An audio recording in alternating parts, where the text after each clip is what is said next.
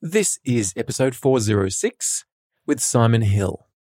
The Melissa Ambrosini Show. Welcome to the Melissa Ambrosini Show. I'm your host, Melissa, best-selling author of Mastering Your Mean Girl and Open Wide, and I'm here to remind you that love is sexy, healthy is liberating, and wealthy isn't a dirty word. Each week, I'll be getting up close and personal with leaders from around the globe, as well as your weekly dose of motivation so that you can create epic change in your own life and become the best version of yourself possible. Are you ready, beautiful? Guess what, my beautiful friend? My fourth book, Comparisonitis How to Stop Comparing Yourself to Others and Be Genuinely Happy, is out right now. Number one New York Times bestselling author and social media sensation Jay Shetty said, Never before has a book been more needed. Future generations will thank Melissa for shining a spotlight on comparisonitis.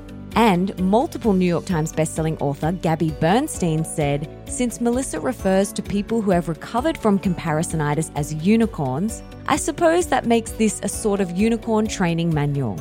I'm so grateful that such a manual has arrived. It's been infinitely helpful to me. Head to comparisonitis.com or Amazon to get your copy today.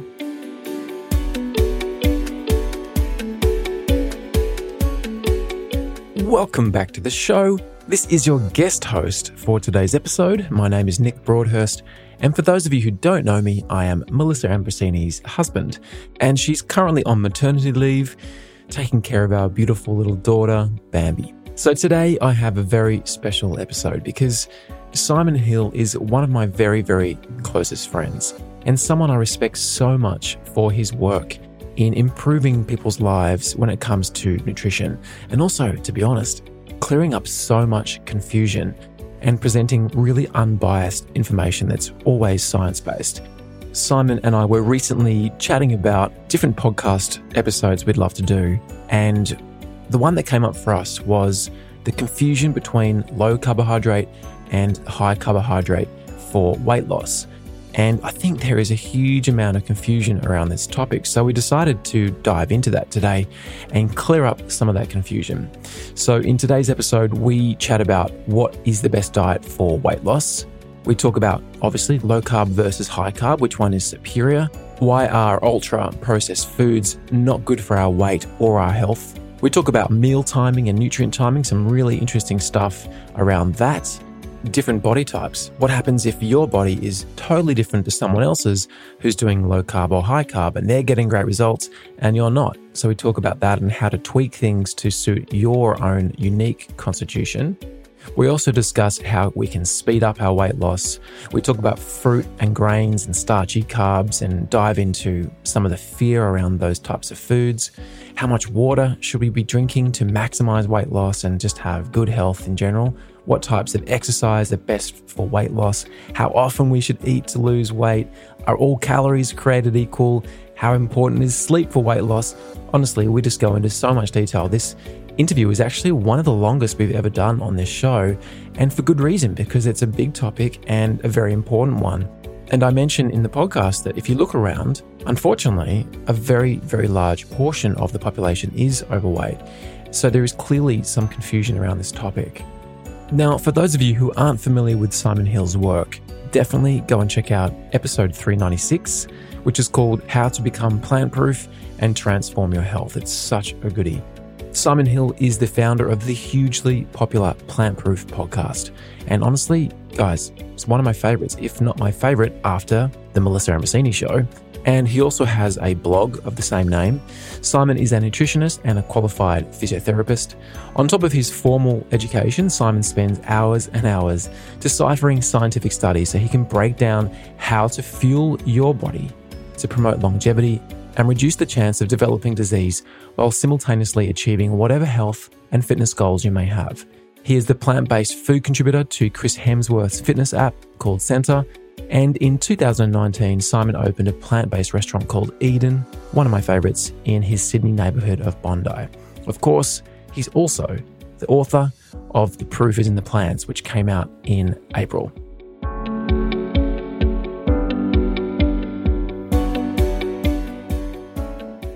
Simon, Second time lucky, I've hit record this time. We were having a good chat then and we weren't recording it, but let's go again. Said Simon, tell us, what did you have for breakfast this morning?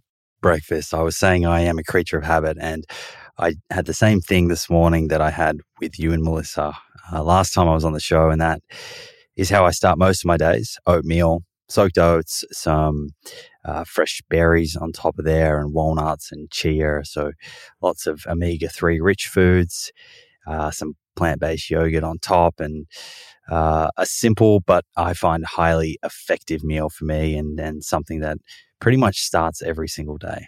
Mm, it's pretty much exactly what I used to have. And I've mixed things up a bit lately. This morning I tried doing smoothie bowl and I had a lot of things in there. It was mainly it was banana, wild blueberries. I had some pineapple in there and lots of different green powders, spirulina, chlorella, maca, different things like that. And I found that by 11 o'clock, I was still feeling not full, but I didn't feel hungry, right? If I took those same elements in a smoothie bowl and I broke it down and chewed each of those things separately, I tend to get hungrier a lot faster, which tells me that I'm digesting it better when I chew them individually, right? It's almost like when you put everything into a smoothie, I wonder whether it's too much data for the body. And if you chew things individually, it's like, okay, I'm chewing pineapple and your body's preparing enzymes for that. What do you think about that? I think that's absolutely correct. For certain people, that is a strategy that I often recommend for, for them to lean into, particularly if they're experiencing uh, some IBS sort of symptoms and bloating and discomfort with eating. And before even looking at what they're eating, it's how quick are you eating? Are you chewing your food? Are you just blending everything? And you're right. If you blend something, you in effect are, are skipping a step and digestion starts in our mouth as we're chewing food these enzymes are released that are very important for helping us break down food and ultimately get it into nutrients that we can absorb and then assimilate and utilize in our bodies. So, you know, if your body is telling you that that is working better for you, I'm all for that. I think that, you know, one of the most important things that all of us can do is once we understand what a, a healthy dietary pattern looks like, play around with things like that and and get to know your body and personalize things where it sort of makes sense for you. I agree, and um, you know, for me, I have had to play around a lot with bits and pieces to find out what my body actually likes, and I think that's key to it. Right? Is is being okay with experimenting and finding things that really don't work and going, okay, cool, you know, that's fine, I'm good with that, and just I don't know, it's almost like I think people take food very seriously, you know, and coming from me, that's like the pot calling the kettle. It's easy to get tied up in having the perfect diet, the perfect this, the perfect that, and also looking for supplementation and superfoods, these sorts of things. But you mentioned chewing, right? I think chewing is the most, I don't know, the, one of the most important things that is not spoken about enough because I know that when I sit down and eat a salad, it takes me twice as long as Melissa to eat a salad, right? Because I literally chew that thing into absolute liquid every single mouthful. And I was having some body work recently with this amazing uh, local guy. And he said he counts every time he chews something, even if it's a banana, he chews 70 times. So I was like, okay, I'm going to count how many times I chew this salad. And it actually was like 90 chews per mouthful, naturally doing that. So we can always look for the the latest diet, the latest supplement, the latest this, the latest that. But sometimes it's just the basics, right? Chew your food, get good sleep, drink good water.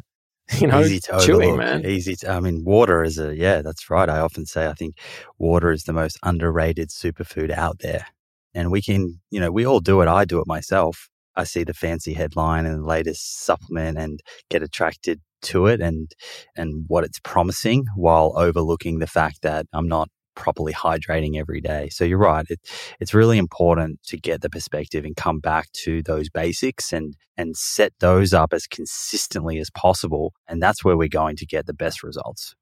Yeah. So for those of you who don't know Simon, you can go and check out episode 396. So that was only, I think, 10 episodes ago that you're on the show because you launched your book, The Proof is in the Plants. So First of all, congratulations on the launch. How does it feel to finally put author in your bio?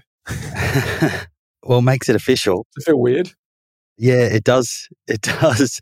It definitely does feel a little weird. You know, while I was writing the book the entire time, I felt like a writer. So, you know, nothing has really changed other than now other people referring to me as an author. So, you know, slightly weird, but I'm starting to feel a bit more comfortable with it. And it's just been really pleasing to see the three plus years of work now landing in people's hands and, and people messaging me saying that they're finding it really interesting and deriving great value from it and improving their health. And, you know, it makes all of the, the long days and weekends that went into creating it. And you would know from creating everything that you do, including the music, there is a, a lot of hard work that, that goes into these things. And, you know, it's nice now to, to get that feedback and it, it feels totally worth it.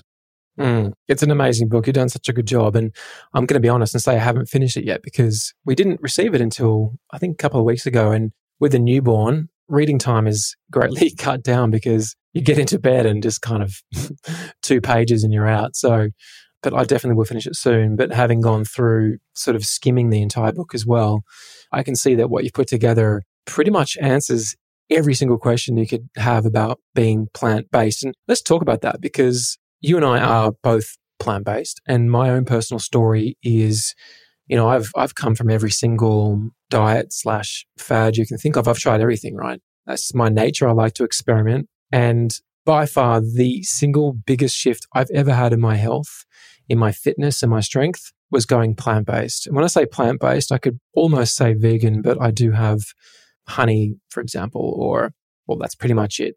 um, and I do have a car that has leather seats, but I bought that before I was plant based. So I can't fully say I'm vegan, but I'm not sure anyone can really fully say they're vegan. It's pretty tough. I mean, where do you draw the line? There's bacteria on yeah. every plant.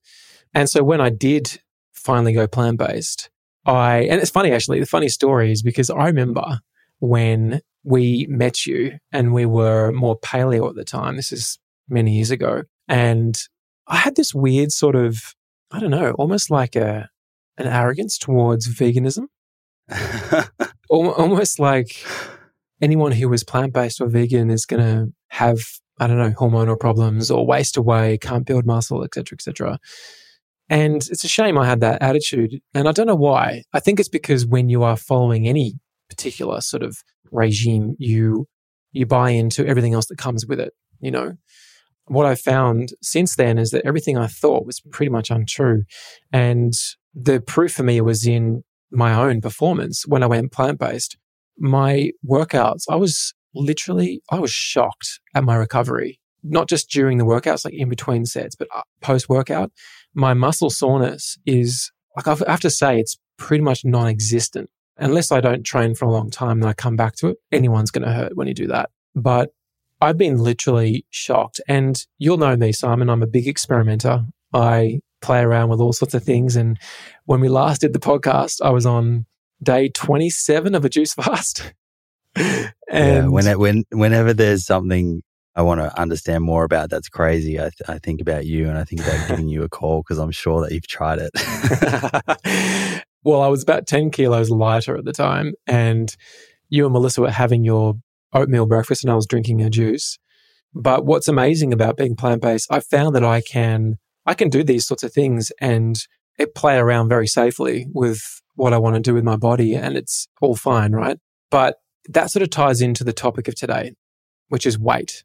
Okay. Because I lost 10 kilos doing a 30 day juice fast, which is not surprising, right? But if you look around at not just Western countries, but almost every country around the world, there must be confusion surely about weight loss because you'd have to say that unfortunately the majority of people are actually statistically overweight, which then leads to all of these other problems in society with the number one killer being heart disease.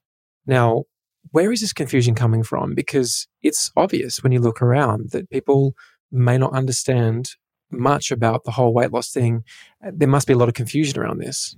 It's really, really interesting, isn't it? Like I've thought long and hard about this. And I think if you sat most people down and said, it's healthy to eat more fruits and vegetables, you know, in, in Australia today, 95% of us are not eating enough fruit and vegetables. And at the same time, nearly half of our daily calories are coming from ultra processed foods. I think most people would recognize that fruits and vegetables are healthier than ultra processed foods. But what's happened is we have this food environment that we're all all in and we're constantly faced with these highly palatable irresistible foods that food scientists have worked very very hard and they've done a great job creating in a way in a, a formulation that makes them very hard to put down. And when you start eating those foods and they start entering your diet and your total caloric intake every day in an appreciable way, they're crowding out natural, whole foods. And it's very hard for nature to compete with them. You know, that's that's exactly what the food scientists are trying to do. They they are trying to get you to overconsume those foods, and and unfortunately, when you look at advertising we're faced with, the advertising kids are faced with, um, the marketing that happens in schools with elite sports in Australia, we have built this environment where the average Australian who doesn't have the nutritional literacy that you and I have, and they're not necessarily out there listening to all the podcasts and reading all of the books. They are making the quick, convenient choice, which happens to be a very unhealthy choice and leads to an overconsumption of calories. And so, if I was to sort of point my finger at one part of our food system that is causing the most damage, that's it. That's even before we get to the whole animal versus plant discussion. It's part step one is to move back to eating real food. And I think, Nick, that's where everyone agrees. You know, you mentioned the, the paleo sort of movement or, or section of the sort of diet conversation. You know, that group of people, they would agree with the plant based people, the high carb and the low carb people would all agree that the biggest thing that needs to be addressed is the overconsumption of this ultra processed food. And there's an interesting phrase that gets thrown around on social media, and I'm sure you've heard of this before, where we hear that you know a calorie is a calorie. Have you heard that mm, before? Totally, yeah. And look, we you know we need to acknowledge that our weight is dictated by energy balance. So that is a calculation that looks at how much energy is is our body utilizing, burning versus how much energy are you bringing into it. And so when you did your juice cleanse, your body was using a lot more energy every day, just being alive and doing all of the things that it does compared to the amount of energy that you were consuming. And you lost a significant amount of weight during that period. Now, while a, a calorie being a unit of energy is a calorie, there's a problem when we just oversimplify it to that level. And what do I mean by that? Well, the food that those calories are coming in are not the same and they differentially affect how full or how hungry we feel after we consume them. So, for example, let's say broccoli. You can consume three and a half cups of broccoli, and that's about 100 calories. Now, also for around 100 calories, a little bit more, that's one tablespoon of olive oil or about 10 Maltesers. You know, the little chocolate uh, Maltesers, those little balls. So just think about that. Three and a half cups of broccoli, one tablespoon of olive oil, or 10 Maltesers. Each of those essentially an equivalent amount of energy calories. But which one of those do you think would be the hardest to overconsume? Mm. Well, it's going to be the broccoli. Of course, yeah. You know, you have to eat three and a half cups of this broccoli. That's a lot of food volume. It's full of fiber. You have to chew it. Going back to what you mentioned earlier, it's going to take you a lot longer to eat that broccoli than it is to take that tablespoon of olive oil and quickly swallow it. So, in other words, while all the calories are equal from an energy perspective, the foods that are providing those calories are not equal when it comes to our health or weight loss. Some will promote us to overeat and some will help us feel fuller on less calories. So, my main point that I want to make here is where our diet is mostly going wrong is we're not eating real food and nearly half of our calories every day are coming from these packaged foods, biscuits, cakes, cookies, sugar sweetened drinks, white flour baked goods. These are, are foods where we've added sugar, salt and oil. And at the same time, we've stripped out water, fiber, vitamins and minerals and they're causing us to overeat. And there's a very interesting study, if you want, I can elaborate on this, a study that came out in 2019 that you might find interesting. Please.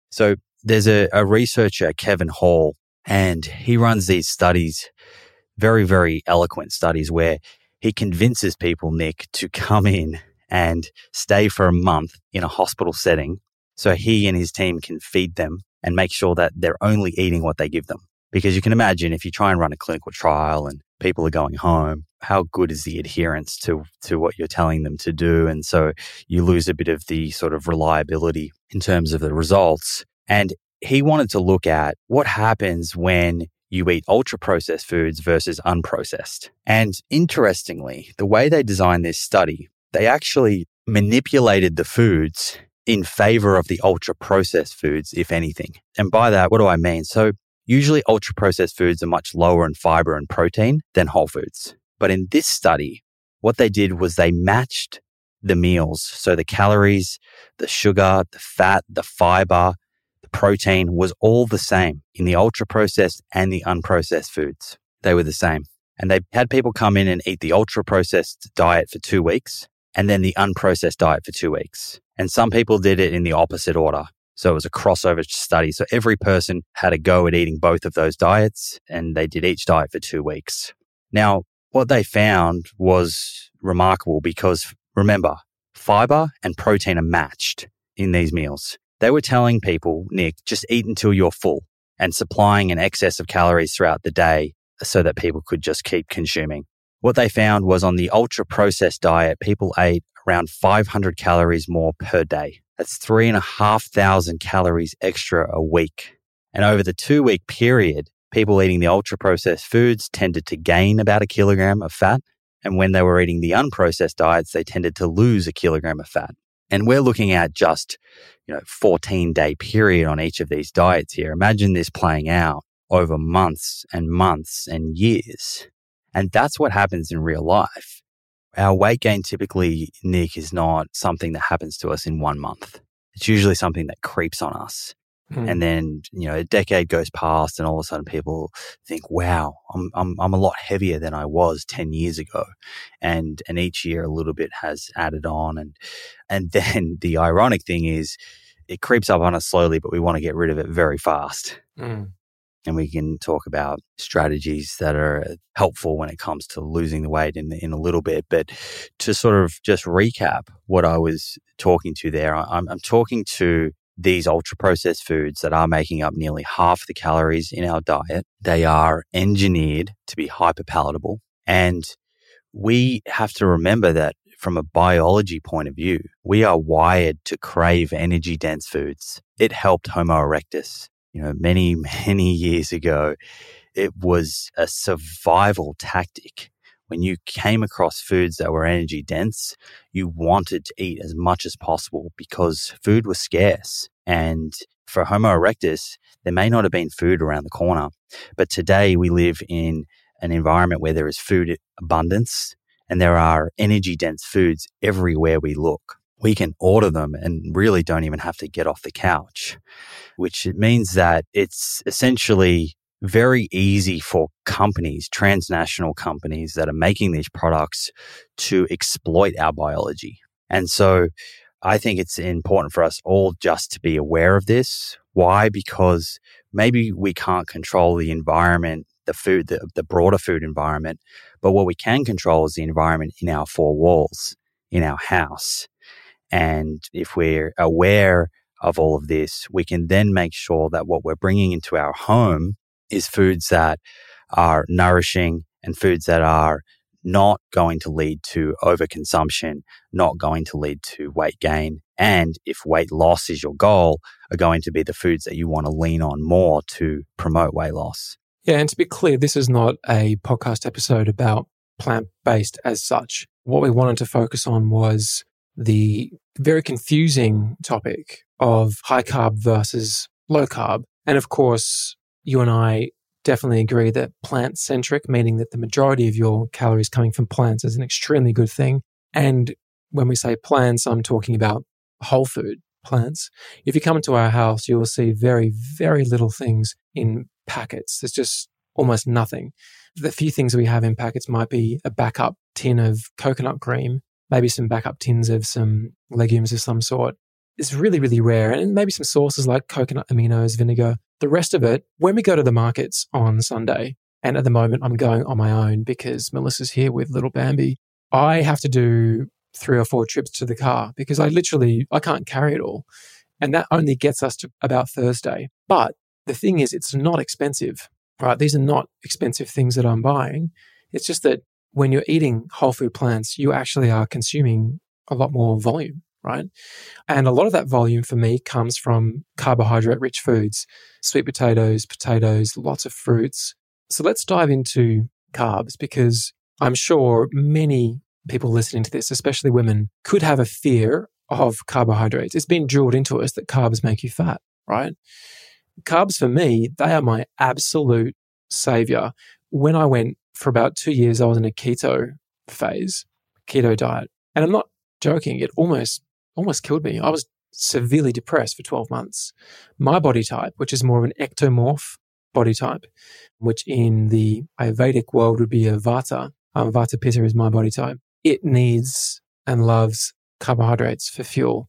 And if you look at us in terms of how we've evolved, carbohydrates have always been the preferred fuel for our brains, especially. And yes, we can burn fat for fuel, but it is a backup mechanism, right? So I want to talk to you about carbs because we've spoken on this show many times before about fruit fear, carb fear, these sorts of things. So do carbs make you fat? Let's talk about that.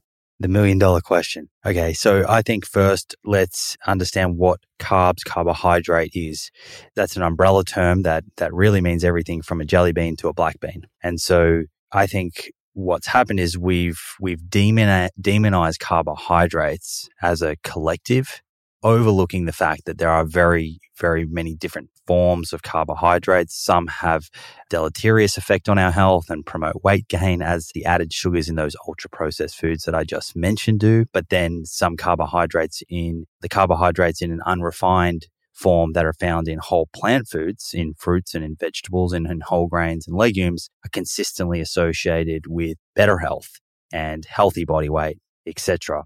And I think the fear of carbohydrates is a great study that came out 2020 again this is kevin hall and and the reason i refer to kevin hall a bit is because he does do these very very controlled trials in the metabolic ward which is as i said the gold standard for controlling what people are eating. And there's this idea out there that carbs make us fat. And in fact there is actually a theory a model the carbohydrate insulin model you may have heard of. It's quite popular in the keto crowd Essentially, in lay terms, how this model is described is that you ingest carbohydrates.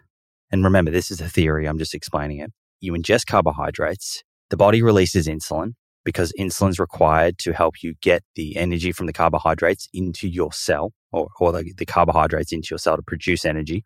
And at the same time, insulin in this model is considered a fat storage hormone. So the idea is that you've ingested carbohydrates, it leads to fat storage, and also that insulin drives hunger and makes you more hungry. So that's the theory. Kevin Hall put this to the test. He thought, well, there's a lot of people talking about this. Why don't I, I do a really eloquent study and see if this is true? And again, he did a, a study where people did one diet for two weeks and the next diet for two weeks. And one of those diets was a low carbohydrate ketogenic animal based diet. The other diet was a low fat, high carbohydrate, completely plant based diet. So he chose really good diets to put head to head. And he also focused on diet quality to make sure that these people weren't doing heavily refined foods. It was as much as practically possible, it was based on whole foods. And so what happened?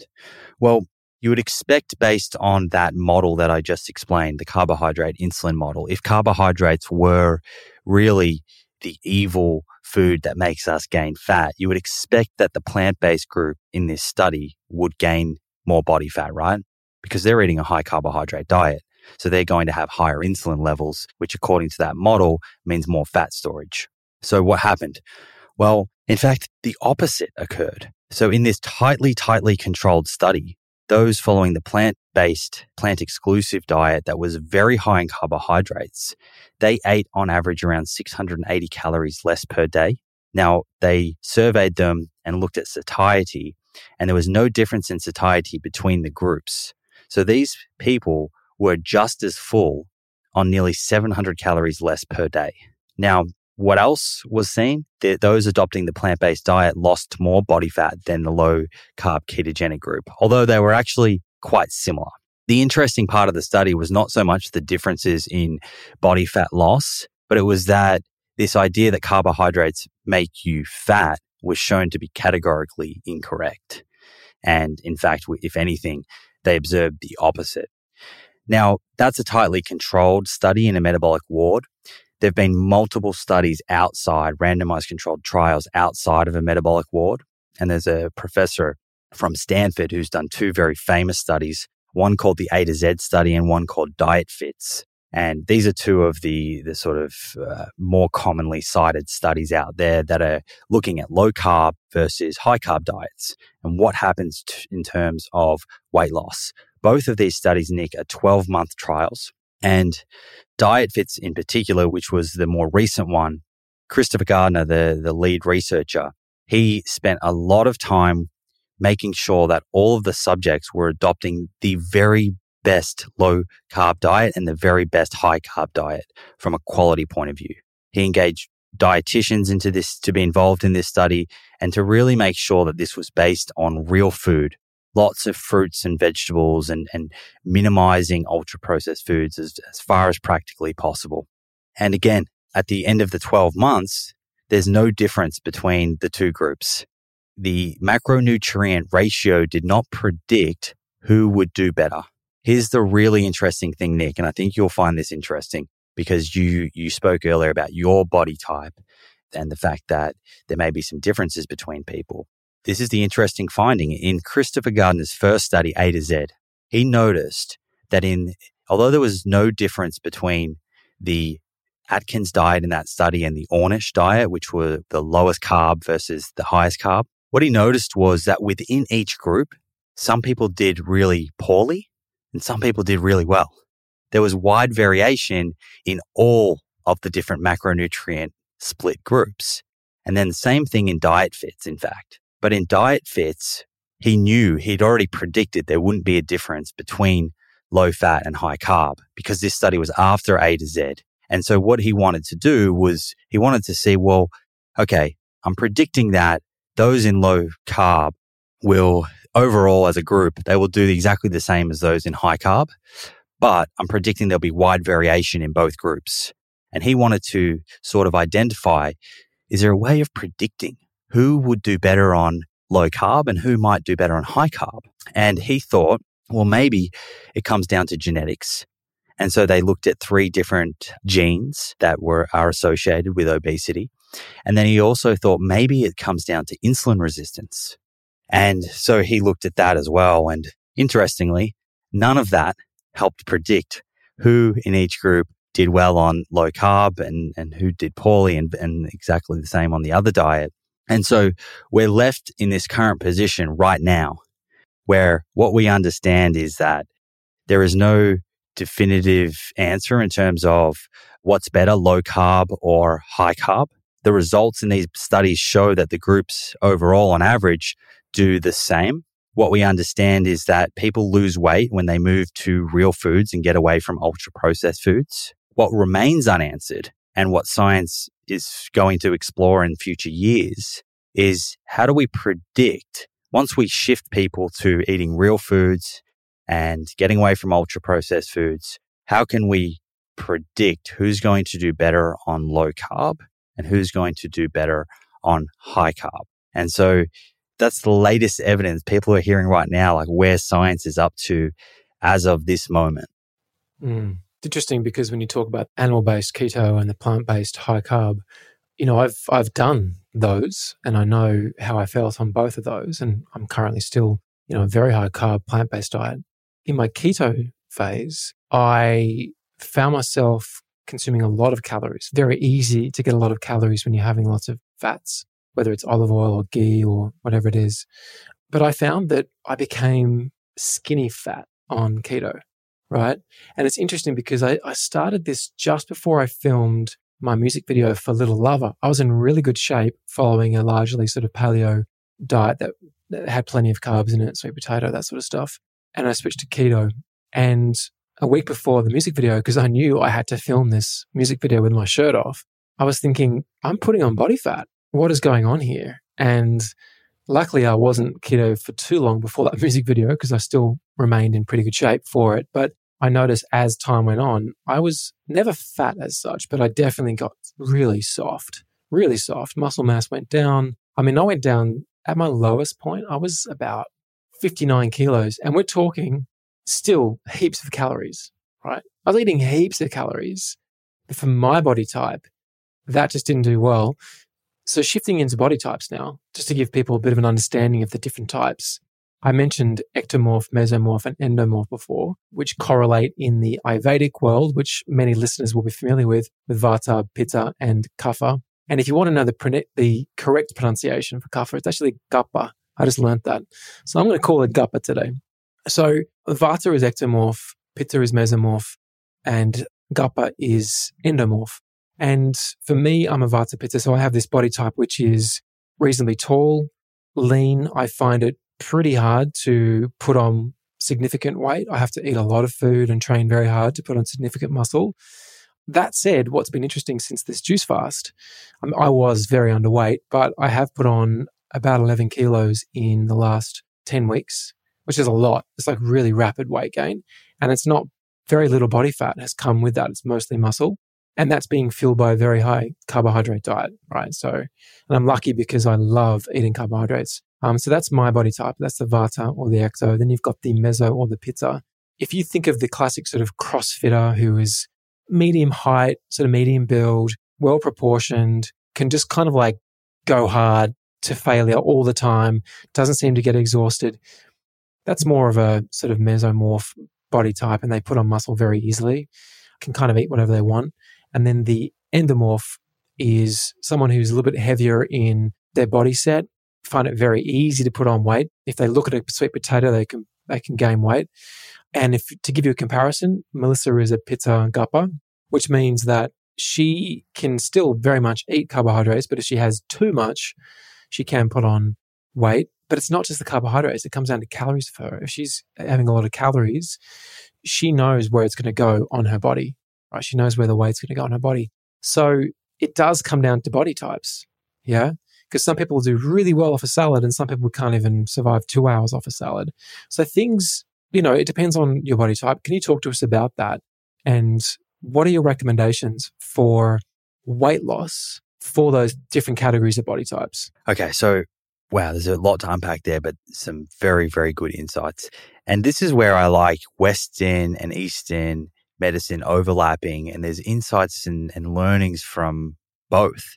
And to kick this off, I think from a weight loss perspective, what do because I don't I want people to actually have some information they can grab a hold of here and not think that there's just a lot unanswered. The first thing I want people to understand is that this idea online, you see low carb fighting versus high carb, and each side saying that one's definitely best for weight loss, let's hopefully I've summarized that that's not the case. And what we do know is that we want to remove or minimize ultra processed foods as much as possible. We want to be definitely eating a high fiber diet. And that means that we are going to be having an abundance of whole plants in the diet because fiber is, is only coming from plants. And when we say plants, Simon, to be clear, we're talking vegetables, fruits, nuts, seeds, uh, seaweeds, legumes, what am I missing there? Fruits, vegetables, nuts, seeds, legumes, and whole grains. Whole grains, yeah. Yeah. And just quickly, without going into too much detail there, each of those are providing different types of fiber. I mentioned fiber being important. Fiber is not just one thing. We think of it as singular, but they're in terms of they're soluble and insoluble. But in terms of our soluble fiber, there are different types, and each plant is providing a different type of prebiotic fiber, which are then feeding different bacteria in our gut. And when it comes to weight loss, when we feed these bacteria, they actually produce hormones that suppress our appetite. And so this is one of the key benefits of eating a fiber rich diet. Two, two of these hormones uh, in particular, one is called PYY and one called GLP-1. That's a little bit of science there, but probably you don't actually need to know that. All you need to know is that with a good diversity of those foods that we just spoke of, you're going to be keeping all of these different species of bacteria in your gut very happy and healthy, and they will proliferate. They will produce these hormones, these compounds that will then reward you. You'll feel fuller on less calories. And that's what we want. So that's minimizing ultra processed foods, lots of fiber rich foods. And the next is protein. Protein has a high thermic effect, meaning that we actually require, utilize a lot of energy to break down and use it, which makes it good from a weight loss perspective, but it's also very filling. And this is where the animal versus plant protein conversation kind of comes up. The advantage with plant protein, I believe, is there's a few. One is that as you're getting plant protein, a lot of it's going to come from legumes. What's coming with that protein? What's coming packed next to it? Fiber, antioxidants, there's some water. So there's a lot of these other nutrients that are also going to fill you up and help keep you fuller. But most importantly is that yes, we want a good amount of protein in our diet to help keep us full and to promote weight loss if that's our goal. But we have so much science showing that there are beyond weight, there are huge benefits for our health in terms of lowering our risk of chronic disease and living longer by swapping some calories from animal protein in our diet for more plant protein. So this goes beyond just weight loss. So to recap that, that's what we definitely know, Nick, is that we want a diet that's low in ultra processed foods, it's rich in fiber, and it is providing a good amount of protein. Ideally, you're getting a lot of that from plant protein and de emphasizing some of this animal protein so that we're looking after our overall health. Now, the question that you asked about different body types. Well, what I've just described there doesn't speak to macronutrient ratio. You can do that that theme of high fiber, plant predominant, you can do it low carb, you can do it moderate carb, you can do it high carb. You can play around. For some people, they'll have more nuts and seeds and avocado in their diet. And for others, they'll have more uh, whole grains and fruits and have a higher carbohydrate intake. And I think that we have enough information today to clearly show that there is some variation in, in what people will do better on. So that's where I like to say there's a theme. It's not a prescription. There is a theme. And if you're eating in that manner, I am all for people tailoring it like you have and like Melissa has to a way that leaves them feeling their best in their day to day.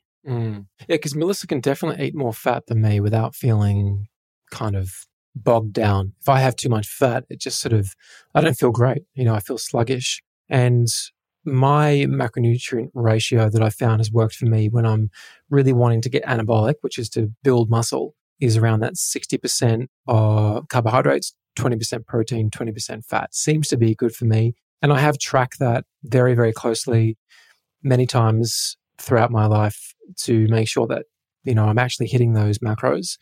I do think that tracking is really interesting for everyone to do at some point in their life to actually track and see what you're eating. And I remember when I first started the juice fast, I just assumed I was getting enough calories because I was drinking so much juice. When I tracked it, I was so far down and it made me shift what I was doing. And that was the last time I actually tracked calories. I know now my calories because I sort of have general templates for my meals that I know will hit roughly that 60, 20, 20. And if it's 70, 10, 21 week, and if it changes, it doesn't matter. As long as I'm roughly in that range, I'm good to go. As long as I'm eating enough carbohydrates, right? And when I say that helps me get anabolic and put on muscle, I'm not talking about putting on weight as such. It's not making me fat. I'm actually, with a high carbohydrate diet, I'm actually, well, this sounds vain, but it actually helps me get ripped when I eat more carbohydrates, I get more ripped, right? So, can you give an idea? Because I'm not that familiar with other body types in terms of their macronutrient ratios, because I've it's just not me. If a ectomorph is 60, 20, 20 roughly, what would you say to the other body types if someone wants to actually track the calories? And when I say track your calories, maybe do it for a week you know, so you get a feeling for how you're progressing? Yeah, well, I guess you could, you can technically, you can even do a plant based ketogenic diet where you're getting your carbohydrates right down. But I don't think people need to do that. I think carbohydrates sitting at 30 or 40% is still considered low carbohydrate intake. And there's an advantage to that twofold. One is we were talking about fiber before and there, you know, there is the risk if you go too low on your carbohydrates that you tend to knock out a lot of fiber from your diet. And that can be problematic not just for your for weight but also for for gut health. And i said that the the bacteria producing those uh, hormones get produced from the bacteria that affect your appetite, but they're also producing metabolites that improve our gut lining, that affect inflammation, affect our cardiovascular system, affect our mood. So a diversity of plants and having fiber in the diet goes far beyond just weight. So I, I don't like going super, super low carb to the point where your fiber intake is not at 28 grams a day at least for a female and 38 grams a day at least for a male. And for me personally, I probably sit somewhere more towards the middle. I probably get around 50% of my calories coming from carbohydrates, about 30% from fat, and 20% from protein. So there's a little bit of sort of room for people to play and feel what feels best for them. But the other, I mean, it makes sense that you have a high carb diet or sufficient carbohydrates in your diet and you're getting good results in the gym.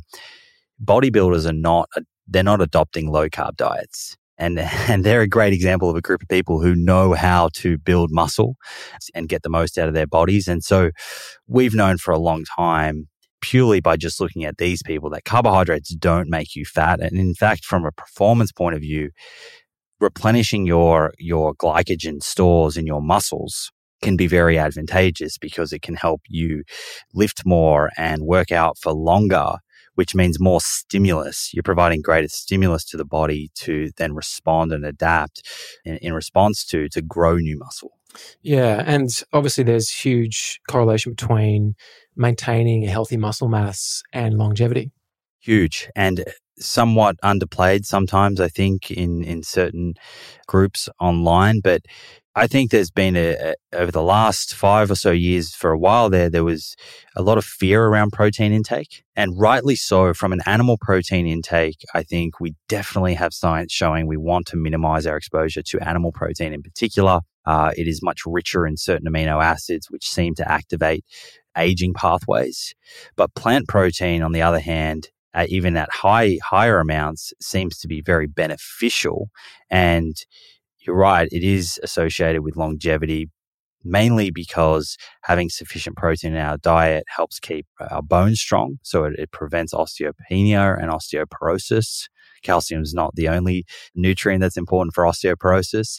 And also, it helps prevent sarcopenia, which is muscle loss, which happens as we get older. And it's really, really important for longevity to hold on to as much lean muscle as we can. So, you know, I know working with my, my mum and her diet over the past five years or so, you know, one thing that I noticed with her is she's sort of mid 60s and she doesn't have a huge appetite. So something we really had to work on was making sure that she was getting enough plant protein rich foods in her diet consistently, you know, in order to be consuming ad- adequate amounts and, and hopefully preventing her from experiencing osteoporosis, which her mother has experienced and is very common in sort of postmenopausal women. Mm. Yeah, you and I sometimes get into pretty frantic text message exchanges about diet. And a recent one was around the report you sent me or the study you sent me around higher protein diets, well, plant based protein diets actually being beneficial for longevity. And there is, if you look at, say, Valter Longo and some of these different people out there who do study this, there is a lot of talk around lower protein diets being beneficial for longevity. But tell us about this study, which I have read, and a lot of it goes over my head, but you're better at breaking this stuff down than me. Yeah, that study it really just looked at. Uh, it was actually a meta-analysis of of many different cohorts, and they they tried to tease out. A lot of the studies previously have just looked at total protein intake, and looking at what we called sort of total mortality, which essentially means, you know, how much risk does someone have uh, in terms of dying prematurely compared to other people. And what this study did that was neat was actually split the protein source. So it looked at animal protein and plant protein. And in this study, it was very clear that actually having higher protein intake when coming from plants was protective against longevity. And there was benefits for longevity when people were substituting or eating less, de-emphasizing animal protein in their diet in favor of plant protein. And this is really consistent. That's this is not just one finding. We've had lots and lots of studies come out of the last five years from different cohorts all across the world showing there is huge opportunity for all of us to grab a hold of by just de-emphasizing the the beef and the chicken and the turkey in our diet and consuming more beans and chickpeas and lentils and tofu and tempeh. And there's there's one study, Nick, of of particular note, which was a 2020 study. It was looking at over 400,000 people that were followed for almost two years. And this is how remarkable this opportunity is. They found that by just replacing 3% of energy, right? 3% of energy for most people is about 60 or 70 calories a day somewhere in that ballpark. So we're not talking about a lot. Just replacing 3% of energy from animal protein with plant protein reduce their risk of premature death by 10% and reduce their risk of, of dying from cardiovascular disease by 11 to 12%. And that's only looking at what happens if you replace 3% of calories. Imagine you're doing more of that and that number starts to grow quite quickly. And we're talking about huge improvements to your health and, and lifespan. Yeah, and that study you talked about did involve putting it all together over 700,000 people, I think. So we're not talking small numbers, we're talking substantial numbers. And when you look at um, the Seventh day Adventists of Loma Linda, California, and the studies that they've done over decades there, again, you see that stepwise increase in mortality as the animal products come in. So in that particular community, the fully vegan people live longer than the vegetarians, the vegetarians live longer than the omnivores. So we're seeing this now, and that's why your book is called The Proof is in the Plants, because there is enough science now to make people comfortable that a plant based, plant centric diet is the diet to adopt to live longer. And you and I always say, you don't have to be 100% plant based. If you decide to have a bit of fish here and there or whatever it is, no worries. It's all good. It's, it's up to you, right? But what we do agree upon, I think now the science shows that the plant centric is the most important thing. And if you can make that whole foods, we've spoken a bit about exercise. Actually, before I go into exercise, I want to just quickly wrap up the food part of it, the carbohydrate part, because I think to give people something really tangible to understand, I want to use Melissa as an example and then see if you can tweak her diet for different body types. Okay. So Melissa, when she wakes up, she'll have water, then I'll make a big juice. We always have a big juice. She drinks about a liter of juice every day. Now she's breastfeeding, so her calorie intake is definitely higher. But this has been pretty consistent before she was breastfeeding. She will then have a big smoothie bowl, which will be a cup of wild blueberries, a banana, a big chunk of fennel, a small amount of avocado, some flax seeds, chia seeds. That's kind of makes up the bulk of what she puts in her bowl. She won't snack in between breakfast and lunch. Lunchtime again, pretty consistent. Uh, we tend to have a big salad. We'll have some sprouted legumes of some sort. I make a really beautiful sprouted seed or nut dressing of some sort. Today was a basil sunflower seed dressing. It was really, really yummy. And we're not shy on that. We put a lot of that on the salad because for me, being a vata or ectomorph, when I put fat on top of raw, it helps my body with that process and doesn't aggravate my vata, if that makes sense. Uh, a lot of people will know what I'm talking about. So we'll do that. But Melissa will often add in there some sort of starch for herself, like sweet potato or something, because she needs it. She tends, she needs more calories. I can get by at the moment on having a big salad. When I say big, like it's a big salad. And I do my own sprouting of legumes at home. I love sprouting mung beans and different types of lentils quinoa I sprout. We had sprouted buckwheat today on our salad, which was really, really yummy. So that would be lunch. In the afternoon, she tends to have a snack of some sort. A lot of the time, it will be fruit. Could just be an apple, whatever it is. Sometimes maybe rice crackers with some Everymite and avocado, which is one of the favorites in our house. And then for dinner, it's our biggest meal. That's where we'll have, again, starting off with a salad of some sort. We always like to get some raw in our diet. We think it's really, really important to have consistently be eating raw components in our diet. Then we'll bring in a tempeh. Usually, this is a pretty much a non soy house. We can talk about soy in a minute. So, some sort of tempeh like chickpea tempeh or lupin tempeh, and some root vegetables, and then maybe some steamed vegetables. And these are like, these are big meals. Okay. She eats quite a bit because for her body type, she can, she can put away quite a bit. Now, as I said, she's more of a mesomorph, endomorph, or pitta kappa body type. Okay. And so if you look at that, she's probably pretty well split in her macros there. Protein's going to be reasonably high. I'm going to say she's probably around maybe 50, 30, 20, 20 to fat, something like that. How would you tweak that for maybe a little more fat? She might be a little more fat than 20. Maybe, yeah, possibly. How would you tweak that then for someone who's really lean, okay, and actually wants to maintain their body weight. And we talk about women predominantly because there's mostly women listening to this podcast. So let's let's focus on that. A woman who is a really lean body type and has trouble maintaining her weight, what would you do for that? Well, firstly, there's a lot of things that Melissa's doing that are we can learn from that are very good. And it kind of summarizes a bit of what we've spoken about. It's all whole foods by the sounds of it, pretty much all most of it. Yeah. Something else that I picked up on, and we haven't spoken about this, is the importance of good sized meals. We know from from quite a few studies now, sometimes if you want to lose weight, it can seem like the right thing to do is to cut down and eat a really small meal, for example. Right. But really, what ends up happening is you're not satisfying your body and you end up getting these crazy hunger cravings. And, and people tend to end up snacking on more calorie dense, unhealthy foods. So, really, actually focusing your day, whether you eat two or three meals or whatever it may be, around making sure that those are a good size, obviously full of really high quality foods, can be a really good strategy to lean into.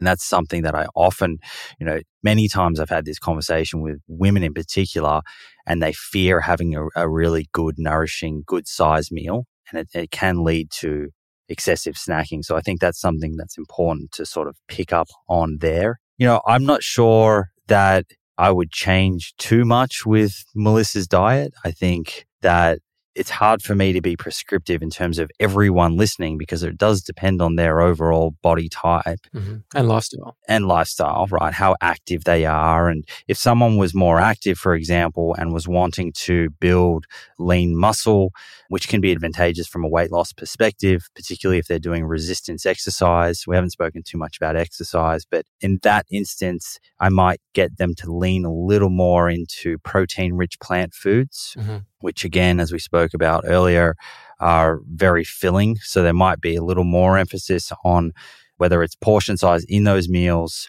or adding more protein rich foods into the different foods that aren't in there already to try and increase the amount of protein in the diet up a little bit. I think those are the, the main things I'm thinking about when I'm looking at someone's diet is first, is it whole food based? Second, has it got sufficient fiber in the diet? Is there a good amount of fiber? As I said before, 28 grams is a minimum per day, 38 grams is a minimum for a man.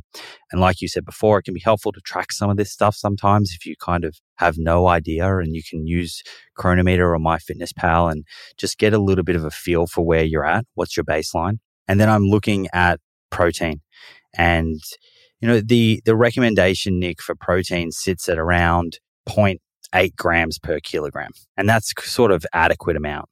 But actually, there is a strong case for consuming more than that, particularly if it's coming from plant protein, if you want to lose weight. And so I would be suggesting that for a female who is doing, usually there's some exercise, some resistance exercise happening at the same time, I would be recommending around that 1.3 to 1.6 grams per kilogram of body weight to, to be your protein target. And so if you're ticking off all of those, I think that's the most important thing for, for people to focus on. So then if someone is listening to this and they're thinking, I'm that person who just doesn't matter what I do, I just can't lose the weight. It's just not working. Is there a template? And again, I know it's hard because we're trying to be prescriptive to a very broad audience.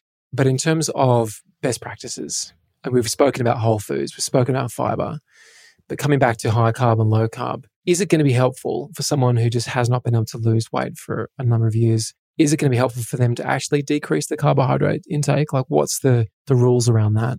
Well, I think if we go back to those studies, what they showed was there was a great deal of variation. So some people on low carb did really well, some did poorly. And then on high carb, some did really well and some did poorly. So it may be that you are, let's say, for example, eating a high carbohydrate diet and you're one of those people that will do better on a low carb. Absolutely. So, so I think you raise a good point. If you've just, if you've been doing all of this stuff and it's not working, then I see no problem with changing that around.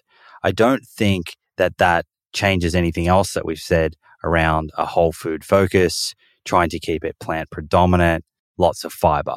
That stuff stands no matter where your macronutrient ratio falls.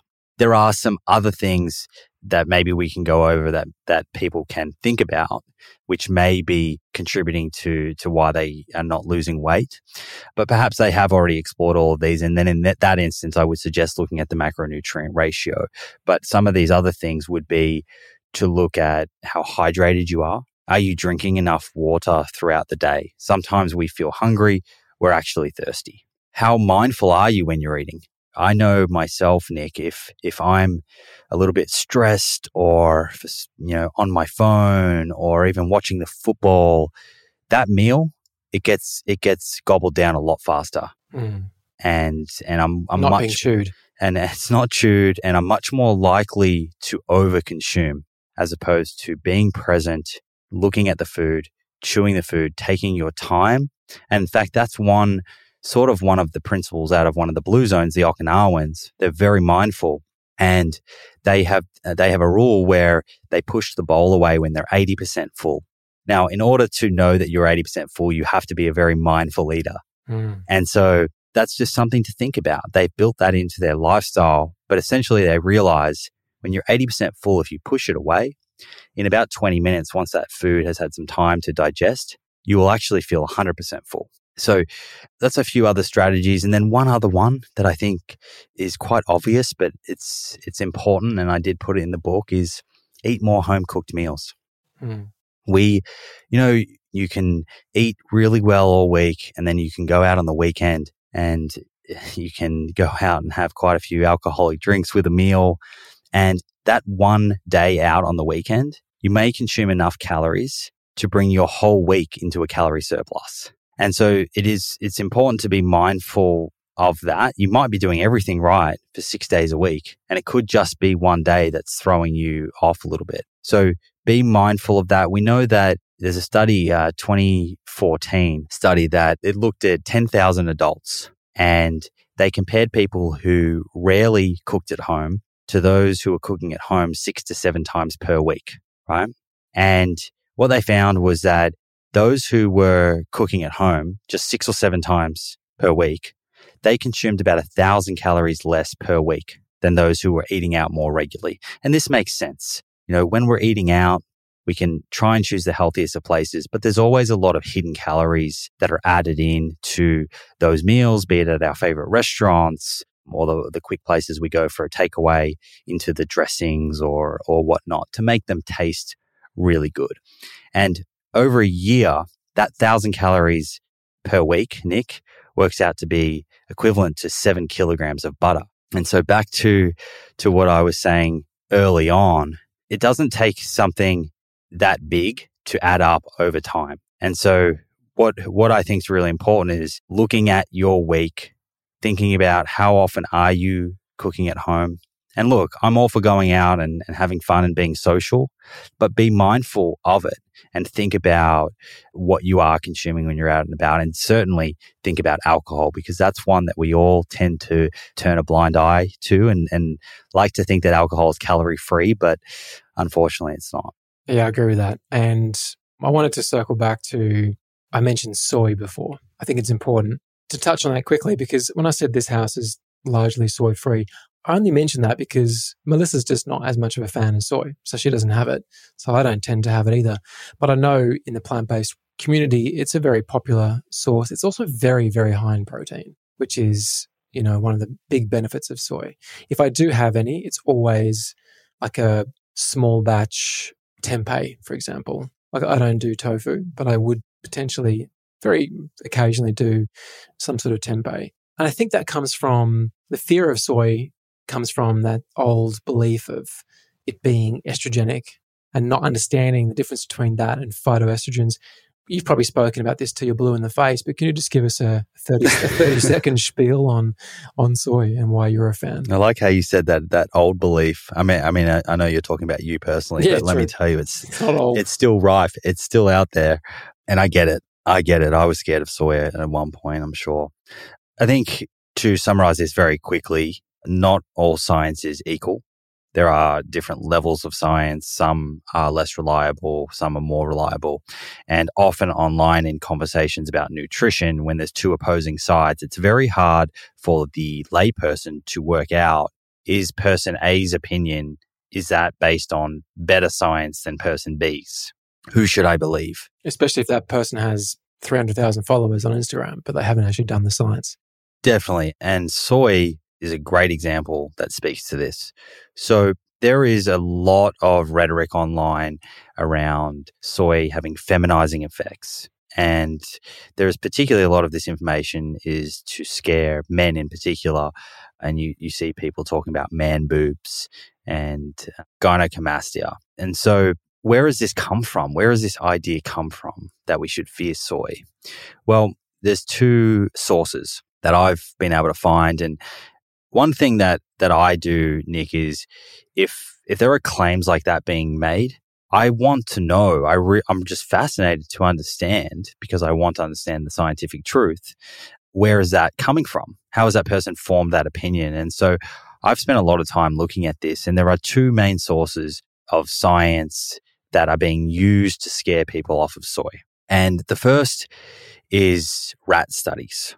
And in these studies, they, they feed rats soy foods and they look at their hormones. And they have found estrogenic effects in these rats, feminizing type of effects. Now, here's the thing those rats are being exposed to an, because exposure in nutrition science is so important, so important.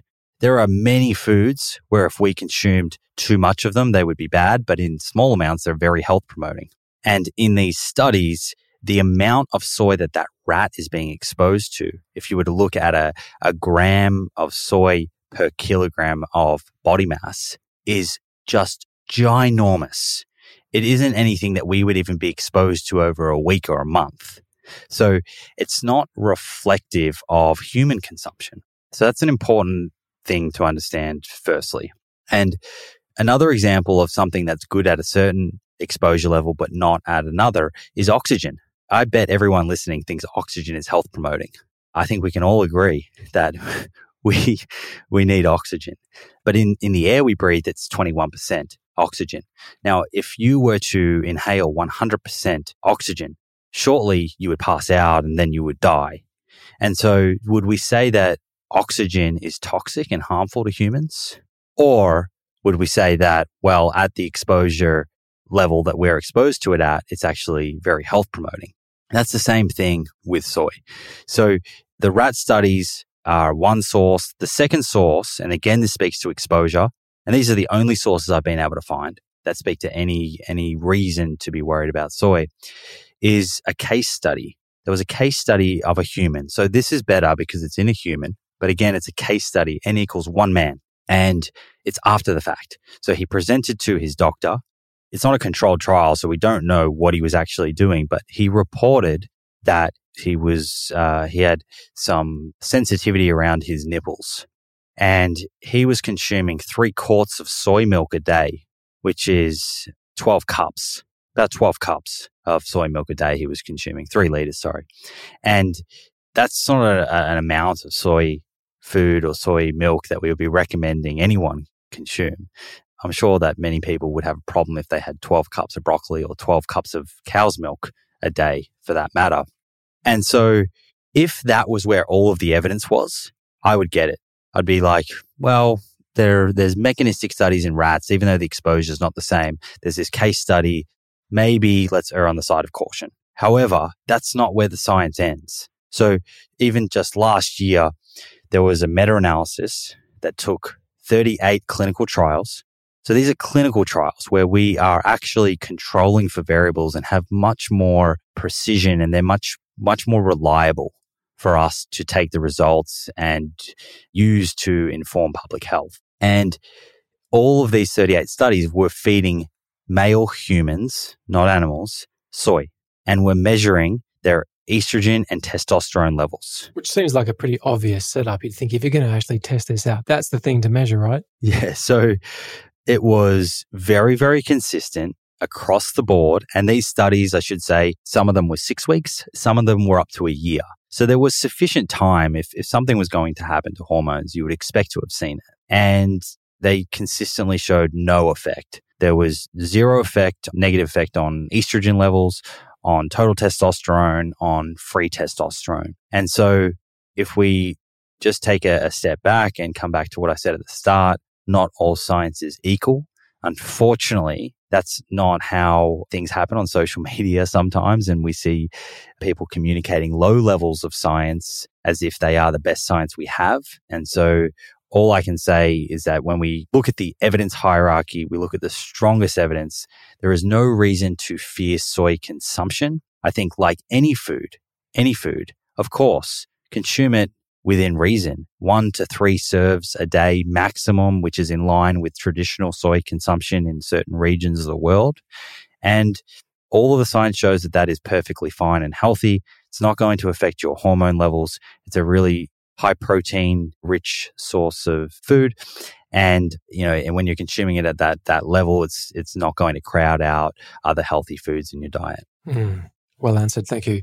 So we've been focusing on the food here. So, you know, because this is about weight loss, it is about high carb, low carb.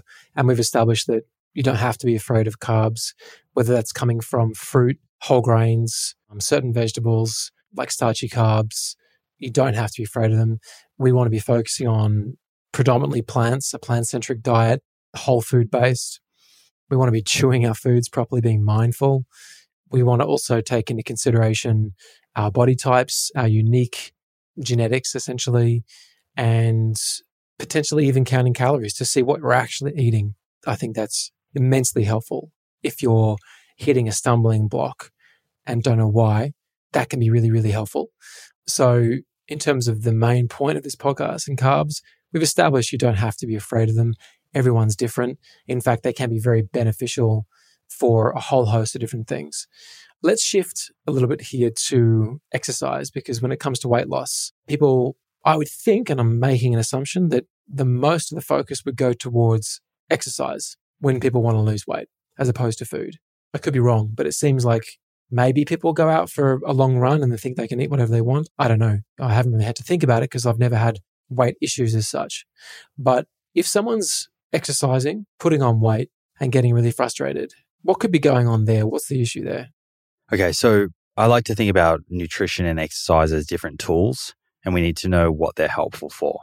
And when it comes to weight loss, by a long, long way, the biggest lever you can pull is your diet, the food you're eating. That is by far the biggest lever that one can pull. And there's some very interesting research, Nick, that's come out from a guy called Herman Pontzer. And he has developed what's called the constrained energy model. And I think this will blow a few people's minds, but it also helps us realize what these tools of exercise and diet are for. And I don't I want to preface this that I'm not saying that exercise is not important. It is very important, but but I'll, I'll summarize why in a little bit. So, what he looked at was he was working with the Hadza tribe in Africa, and these are people who are modern day hunter gatherers. They still walk around 18 kilometers a day. And he was measuring energy expenditure, the amount of energy that people in the Hadza tribe were burning, utilizing on a daily basis. Now, if I was to say to you, if you were to compare someone from the Hadza with, say, someone in Australia who's sitting down all day, not walking 18 kilometers a day, that was a similar same gender, similar sort of body height and biometrics, who would you expect to be burning more energy? Hmm. Yeah, of course, the Hadza tribe. Yeah, so that's kind of what everyone would assume and has been the way of thinking for a long time. Interestingly, the energy expenditures were not different, despite the fact that those in, in the Hadza are walking around 18 kilometers a day. And so he developed what's called the constrained energy model. And what this speaks to is that, again, we spoke about survival earlier and about how, from a biological point of view, resisting these highly palatable, energy dense foods is very hard because we're genetically wired to want them to survive. Now, also from a survival point of view, from an evolutionary point of view, our body actually doesn't want to let go of fat, not very easily. And again, it's for the same reason. It wants to have some reservoirs of energy to tap into should food become scarce again. So the constrained energy model that he's developed, which has been, you know, his work has been widely recognized as, as groundbreaking, is that when we go out and do exercise, a lot of us would think that on our Fitbit or on our whatever app we're using, if it says we burnt 300 calories, that perhaps we could eat 300 calories more food and be in the same position. And I'm sure you've heard that pop up before. I often see things on social media uh, about that, about X minutes on the treadmill equals, you know, a bliss ball or whatever. And the problem with that thinking is that our body adjusts. And when we do exercise, even if our Fitbit says we burnt 300 calories, our body actually conserves energy elsewhere in other systems, immune, inflammatory, other systems in the body that require energy. It actually dials those down to compensate.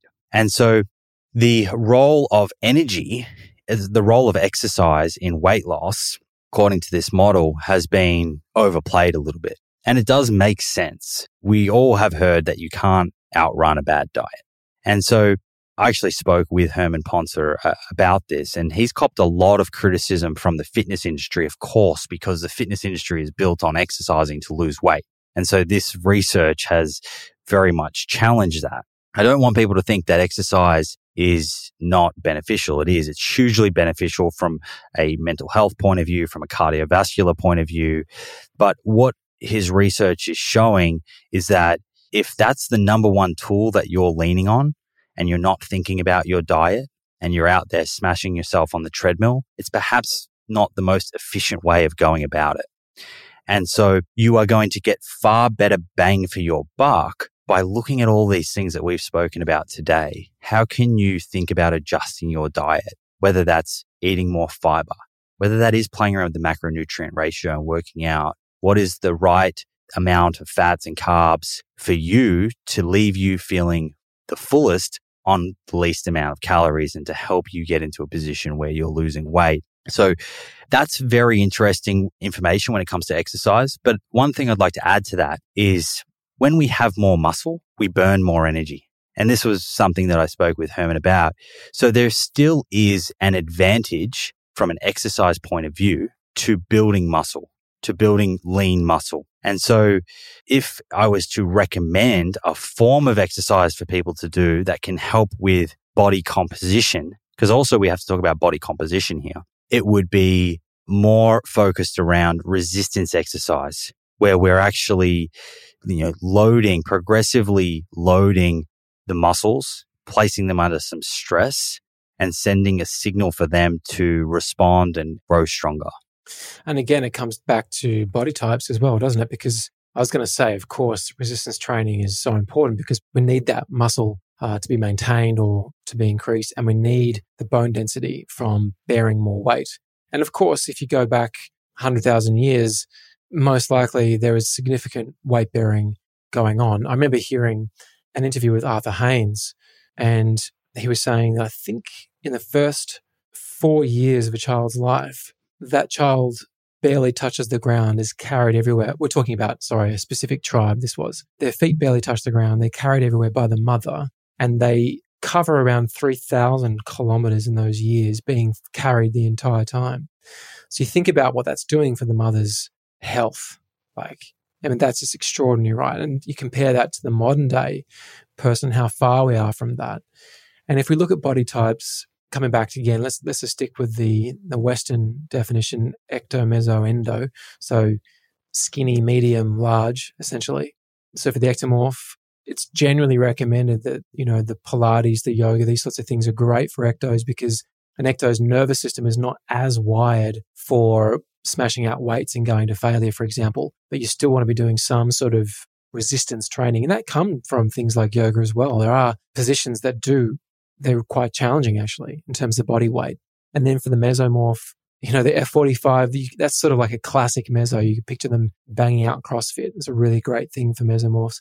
And endomorphs are the body type, the larger body type that can really handle that more steady state cardio, going for long walks, you know, jogs, these sorts of things. Uh, it's really beneficial. Whereas if you did that to more of an ectomorph, they can kind of waste away into nothing. So again, taking our body types into account, but making sure every single person has some form of resistance training adapted for their body types. And if you're listening to this and you're not doing some form of resistance training, I think, yes, the diet's important, hugely important, possibly the most important, but make sure there is some sort of resistance training because you are most likely, statistically, going to live longer, right?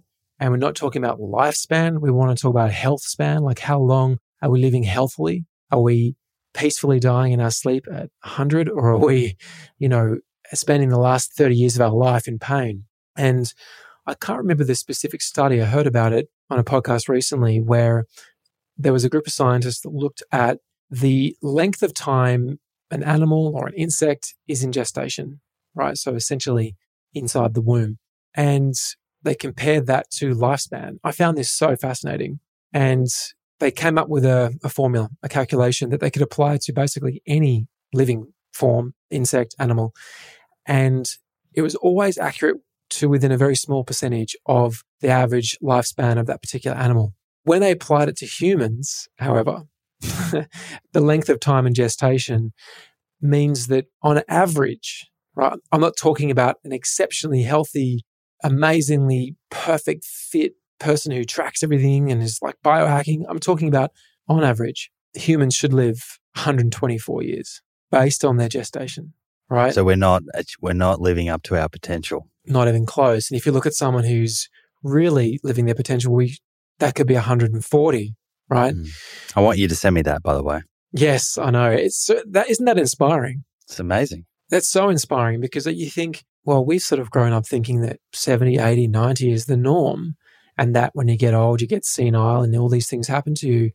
You go to Okinawa and that's not the case. You see them working in the fields at 100 years old. And, you know, this is the sort of thing I think it's important for people to understand is that we can reset expectations about how good we can feel in the modern day. And the reason we've come across so many of our health challenges is because of what we're putting in our mouths. And you said it's the biggest lever we can pull. And I pulled the lever and went plant based a few years ago. And I can tell you, it is by far the greatest lever I've ever pulled in my life in terms of how I feel. And the exercise is, of course, hugely beneficial. I love feeling strong and having muscle and being toned. I love that. But if I'm doing that and eating a crappy diet, it's no point doing that, right? It's better than nothing, but it's not going to see me have that health span.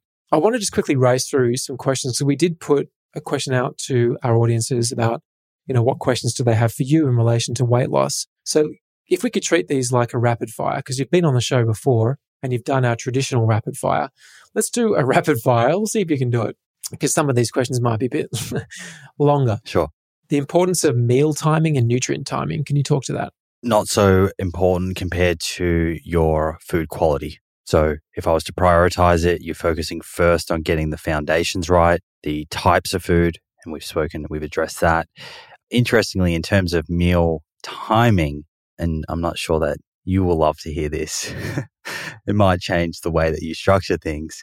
I'll add this in for what it's worth. There is some very interesting research from a field called chrononutrition. In fact, this is right up your alley, Nick, and I'm probably going to send you to a rabbit hole here. And what they're looking at is circadian rhythms and the effect that our meal timing has on those. And in short, these circadian rhythms are natural fluctuations throughout the day, uh, physiological processes, metabolic processes. Think about heart rate. Think about blood pressure. Think about the level of different hormones. These are all moving throughout the day. And these natural circadian rhythms rely on cues from the external world, from our environment to keep them in sync. And essentially, what that means is our environment is helping them understand what we're about to do as a human and therefore prepare our body for that. So what are these external cues? Well, light is, is a huge one. And I know that you wear blue blockers at night and essentially as the sun is going down and we're losing that light exposure, we get an increase in melatonin. You've probably had many people on the show talk about this, but melatonin goes up, cortisol starts to drop off, and our body is getting ready for sleep. And also, what affects these hormones is meal timing. And interestingly, the main thing that, that this research has unearthed so far, and, and really I will flag this is emerging. This is like the last five years. And so there's still some work to be done, but there are enough clinical trials now in humans to have picked up a bit of a pattern for things particularly for people who have poor metabolic health. So people that have pre-diabetes or type 2 diabetes. What has been observed is that in these clinical trials, definitely we want to have make sure our dinner is not within a couple of hours of going to bed. If we're eating too close to going to bed, it actually affects the melatonin and the cortisol and will affect our ability to get into a deep restful sleep. So there's a, a tip around dinner time. I'll just add to that quickly that for us personally, we have dinner at 5.30 on the dot. Like we are so religious about the 5.30 dinner. Uh, we couldn't even go earlier, to be honest. Um, I'd like to go earlier, but we're in bed 7.30 at the latest. Yeah, so you're you're a little, I guess, different to the subjects in this study. So take what I'm about to say with a grain of salt around meal size because I know you said your dinner was your largest meal. Mm-hmm. Uh, and it might be in these studies that what they observed was uh, slightly problematic with a larger meal at dinner was because it was actually much later in the day towards nighttime. Mm-hmm. 5.30 is still daytime and the body's uh, uh, alert and it's light usually still a little bit light and so the body is still in that active mode where it is geared for digestion that's different to having a huge meal at 10 p.m 9 10 p.m where it's pitch black and you've come home and you've been outside and it's been black and so what they found in these studies is that in terms of blood glucose control and in terms of fat oxidation the the best meal size was a larger breakfast, a medium sized lunch, and then a lighter dinner, which tended to be more of a sort of salad type setup. And this is actually in reverse, I guess, to some of the information maybe five, ten years ago about intermittent fasting. And so with intermittent fasting, particularly, people were shifting usually to starting their eating window at midday to 8 p.m. So first of all, what's happening there is you're actually putting more of your calories into the back end of the day when you're less active. And that seems to be disadvantageous for health and for uh, blood glucose control, but also from a weight point of view. So what seems to be, I guess, the, the current takeaway from this area of chrononutrition, and this was a rapid fire question, so probably not a rapid fire answer here, is to start your, if you're, if you are someone that likes a shorter eating window, and we haven't spoken much about that, but for some people, that is a really effective tool to reduce their caloric intake and it works really well. And so if that's you, I would suggest opening that window an hour or so after you wake up and it's going to finish earlier in the day as opposed to starting at midday till 8 p.m. And then whichever way you do do it, try to have more of your calories in the front half of the day where you're more active and your body's going to better utilize it a bit of a lighter dinner and allowing a couple of hours before you go to bed to just have fluids, water, etc., and, and not be intaking food. In addition, of course, if you're uh, to set yourself up for success with sleep, trying to dim the lights and get away from bright light exposure on the various screens and you know keep the room cool. I mean, I 100% agree with you, and something I've been acutely aware of because in my own studies of Ayurveda, it's many listeners will know this that The middle of the day, 10 till 2, is the pitta time of day, which is your uh, strongest time of digestion. The digestive fire is the strongest. The sun is directly above. And in, in Ayurveda, it's always said that the largest meal of the day should be around lunchtime.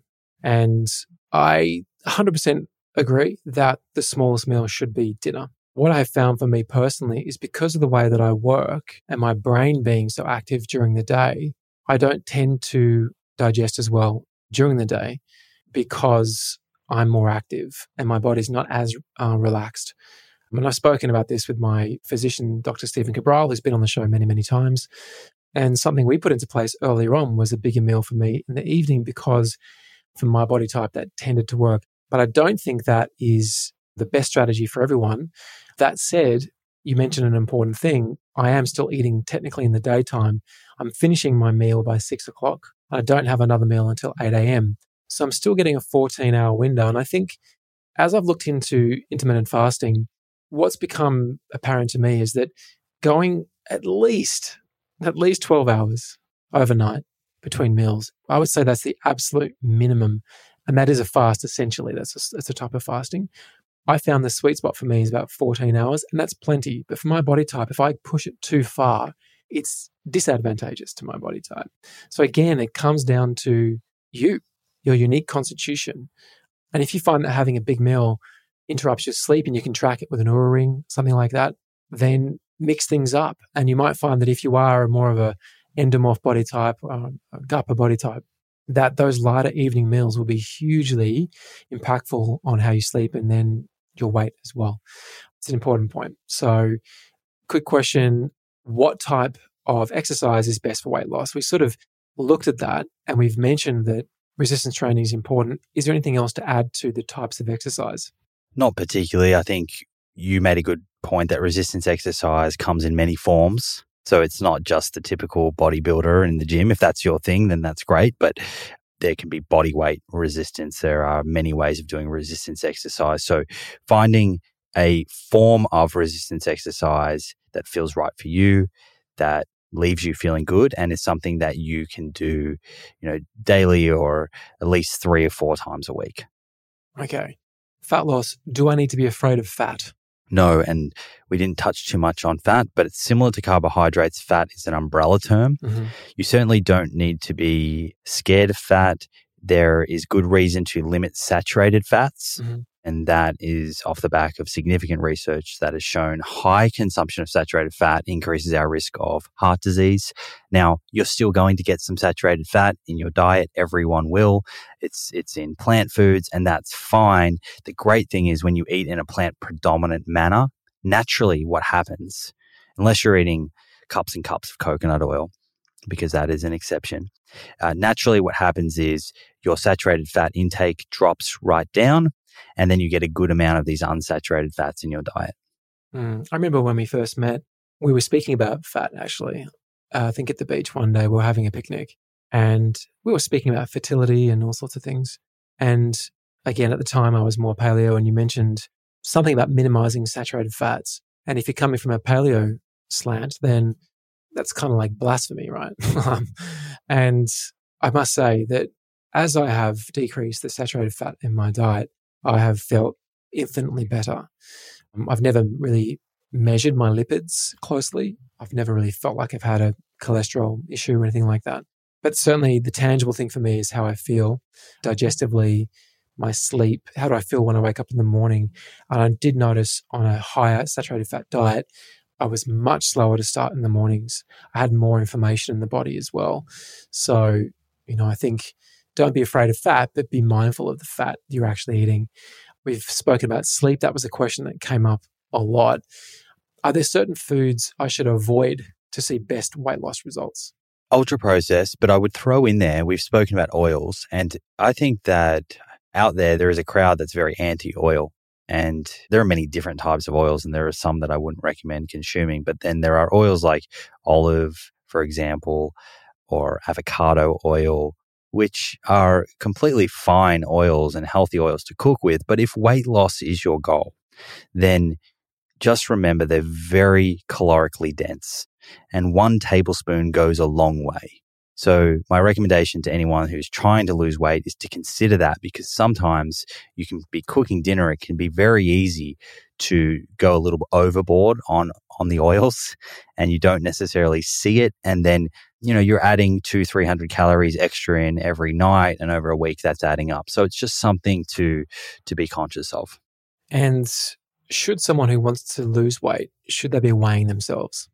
comes down to the individual. If you don't like weighing yourself and when you weigh yourself, you feel negative about it and it gets you feeling down, then no, I don't think that you should weigh yourself because it's not the only way to measure progress. So if you do feel fine weighing yourself, then there is some research to suggest that it can help. And if that's you, the best way of weighing yourself in a way that is reliable is every morning when you wake up, go to the bathroom, weigh yourself on the same scales, ideally in the same spot without clothes on, and write that number down. But remember, day to day, you will have fluctuations in fluid levels in particular. So rather than, than worrying about what you weigh today versus yesterday, at the end of the week, take a seven day average. And then the next week, you'll do the same and you're just comparing the week average to the week average, not the day to day changes, because we know from lots of studies the day to day changes are not reflective in your fat loss. So you might get a bit of a fright and see that your numbers gone up and think, hang on, I'm doing everything right here. And that can be very frustrating and, and may see you sort of fall off the bandwagon. So I don't want that to happen. But if weighing, weighing yourself's not for you, because it does make you feel down and feel unhappy about yourself, then there are other markers of progress. How are your energy levels? How are you sleeping? How are you fitting into a pair of jeans? There are a number of things outside of the number on the scale that you can lean on to use as a measure of progress.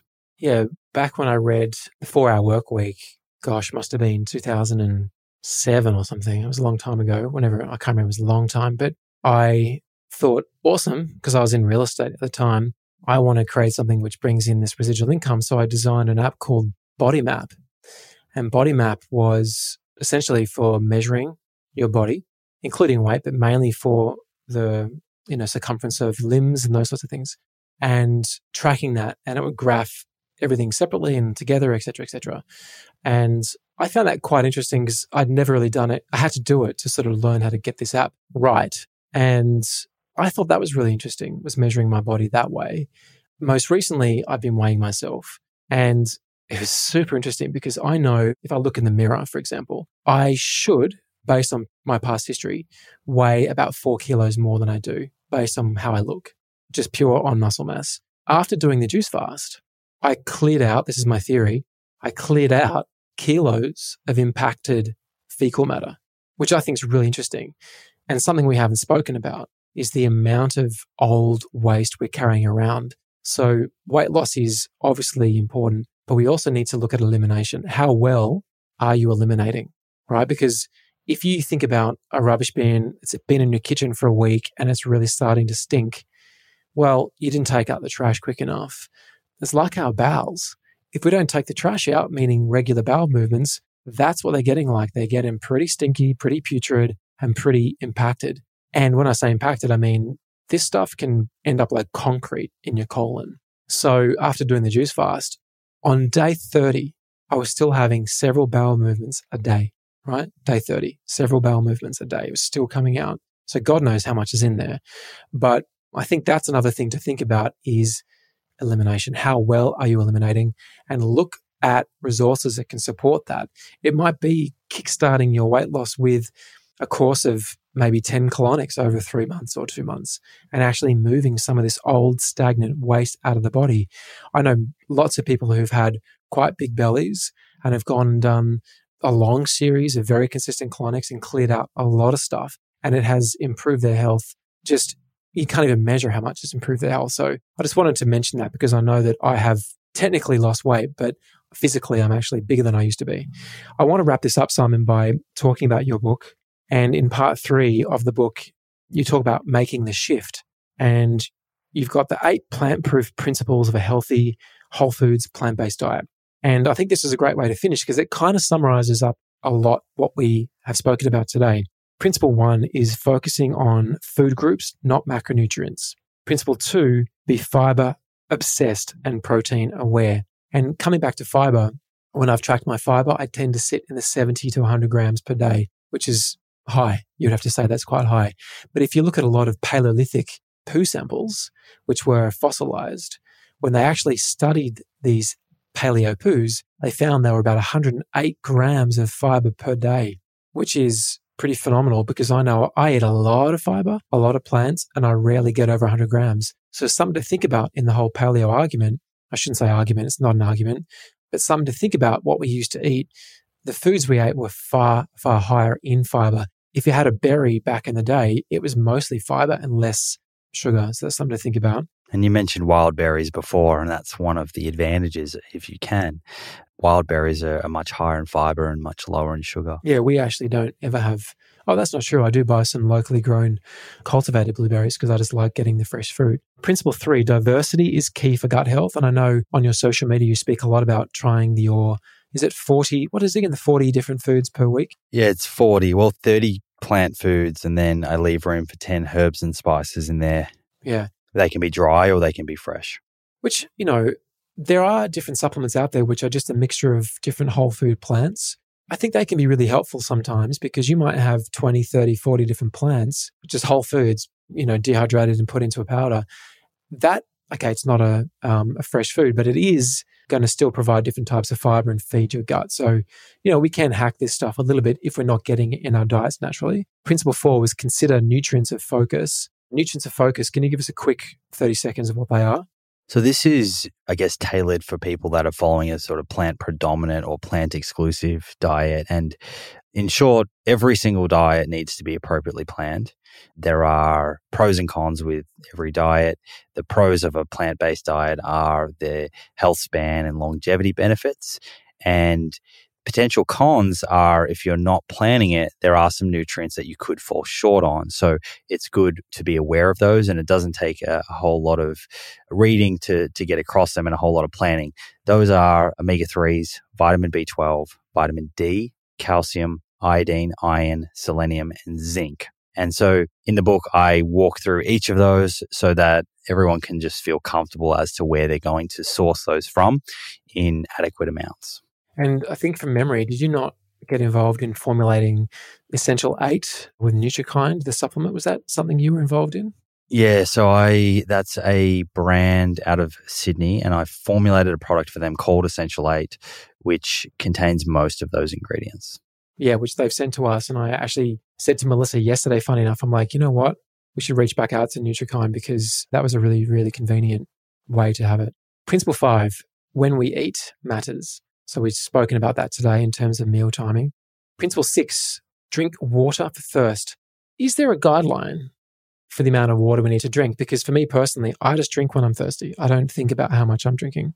Yeah, so the guide there are guidelines out there, but the guidelines actually are are not that helpful. And the reason is uh, the amount of fluid that we all require is very different. It depends on how big you are, how much exercise you do, how much you sweat. And so the very best bit of advice I can give someone is if your pee is not clear or straw color, then other than perhaps having a whole lot of B vitamins in a supplement, then you're not hydrated. And so you should always be drinking water to the point where your pee is clear or straw color.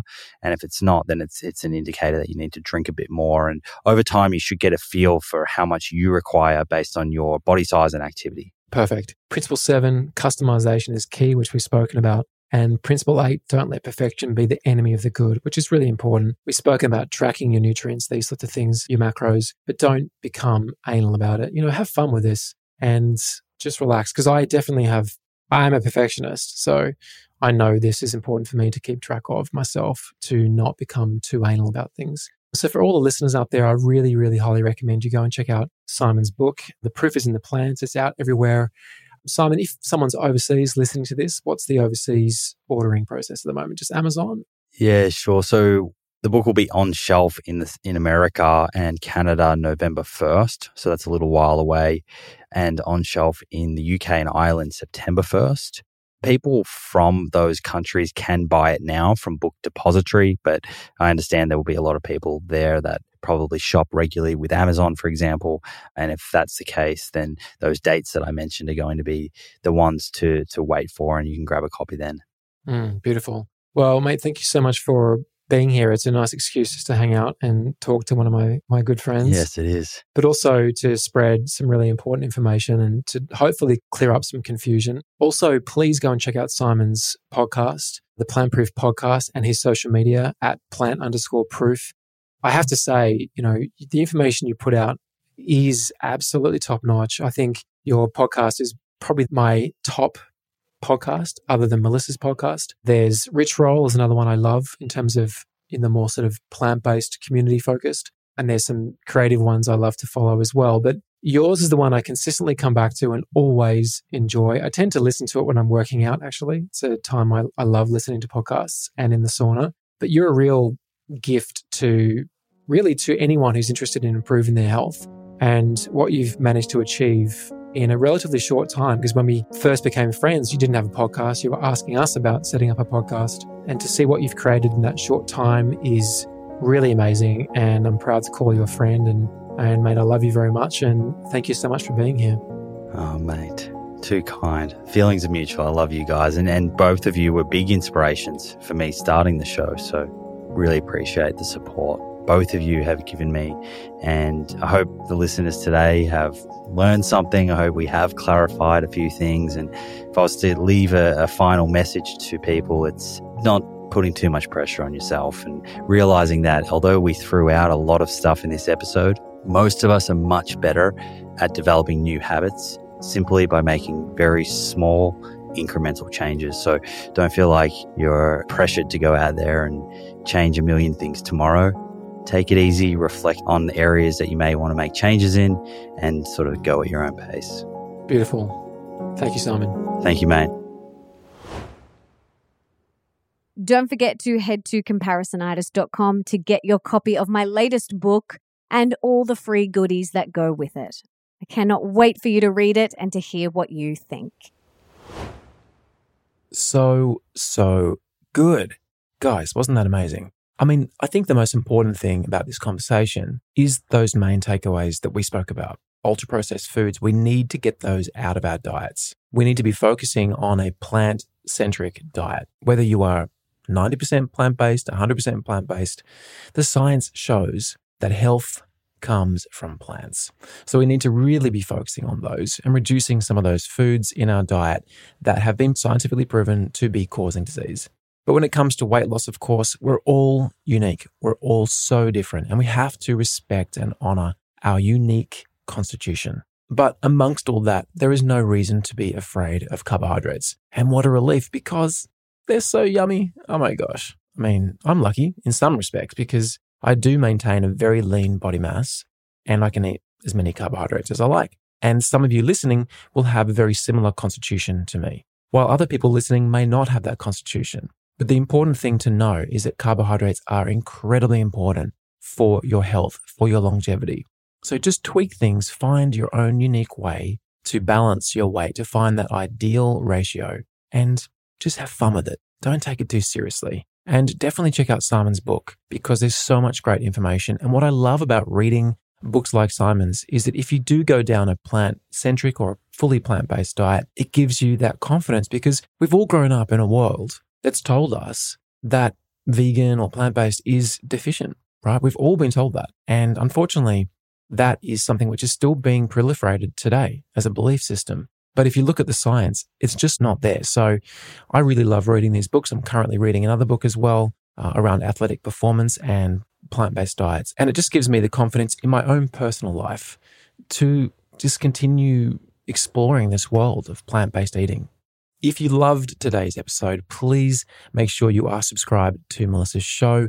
She pours so much love into this show for you guys. She absolutely loves doing it. We've got amazing guests coming up, some awesome episodes. So please make sure you go in there and subscribe. And she'd be incredibly grateful, and so would I, if you could leave a review in your favorite podcast platform, whether that's Apple Podcasts or Stitcher, and let us know what you love because we want feedback. We want to know what you love about this show so that Melissa can continue to improve and get better and tweak and tweak to deliver you the content that you want. And don't forget to come and follow myself on Instagram at I am Nick Broadhurst. And of course, follow Melissa at Melissa Ambrosini because we post some really fun stuff on our social media.